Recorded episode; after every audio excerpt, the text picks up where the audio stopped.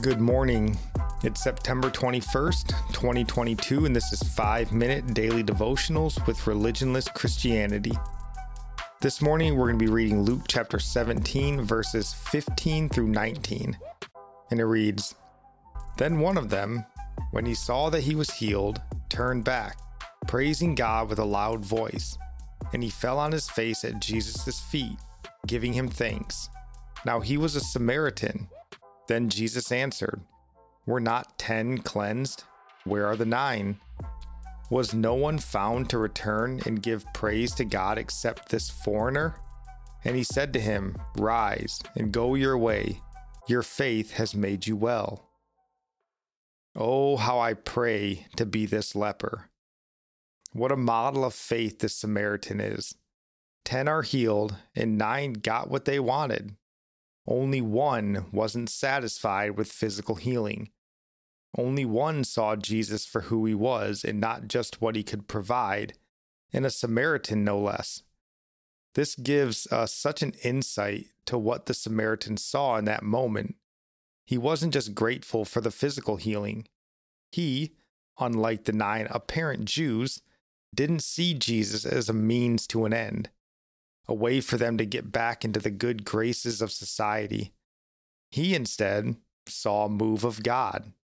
And notice also, he, in a sense, disobeys Jesus' command to go and present himself at the temple, at least momentarily, anyways.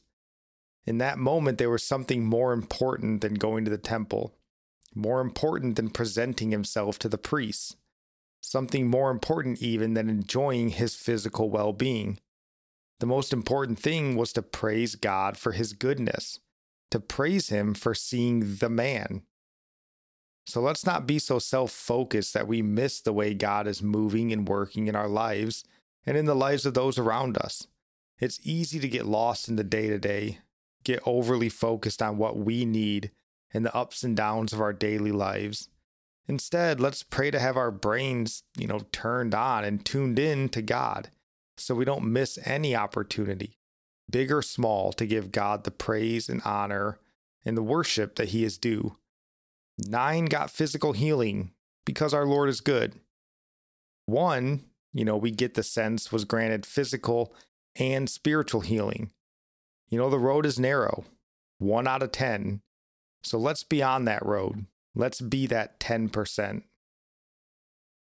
That's what I was seeing in this too. God is good to the wicked and the good. In Matthew 5:45 says, "For he makes his sun rise on the evil and on the good, and sends rain on the just and on the unjust."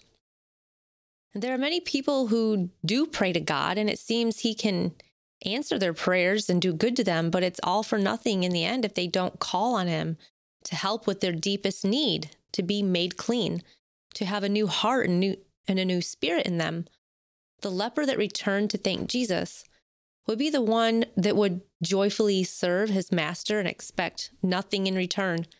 And this is how we are to be. Do we praise Jesus often for making us clean, or do we go on with our lives and ask for everything that pertains to just this life only? Let's never forget that even if He never answers another prayer of ours that has to do with the comforts of this life, that he is still worthy of all praise and honor and glory. And our psalm of the day comes from Psalms 143, verse 5. I remember the days of old. I meditate on all that you have done. I ponder the work of your hands. Our proverb of the day comes from Proverbs chapter 21, verse 16. One who wanders from the way of good sense will rest in the assembly of the dead. And I'll end praying for you from Psalms 145. May the Lord show you he is gracious and merciful, slow to anger and abounding in steadfast love. That the Lord is good to all, and his mercy is over all that he has made. May you know the Lord is near to all who call on him, to all who call on him in truth that the Lord preserves all who love him. God bless.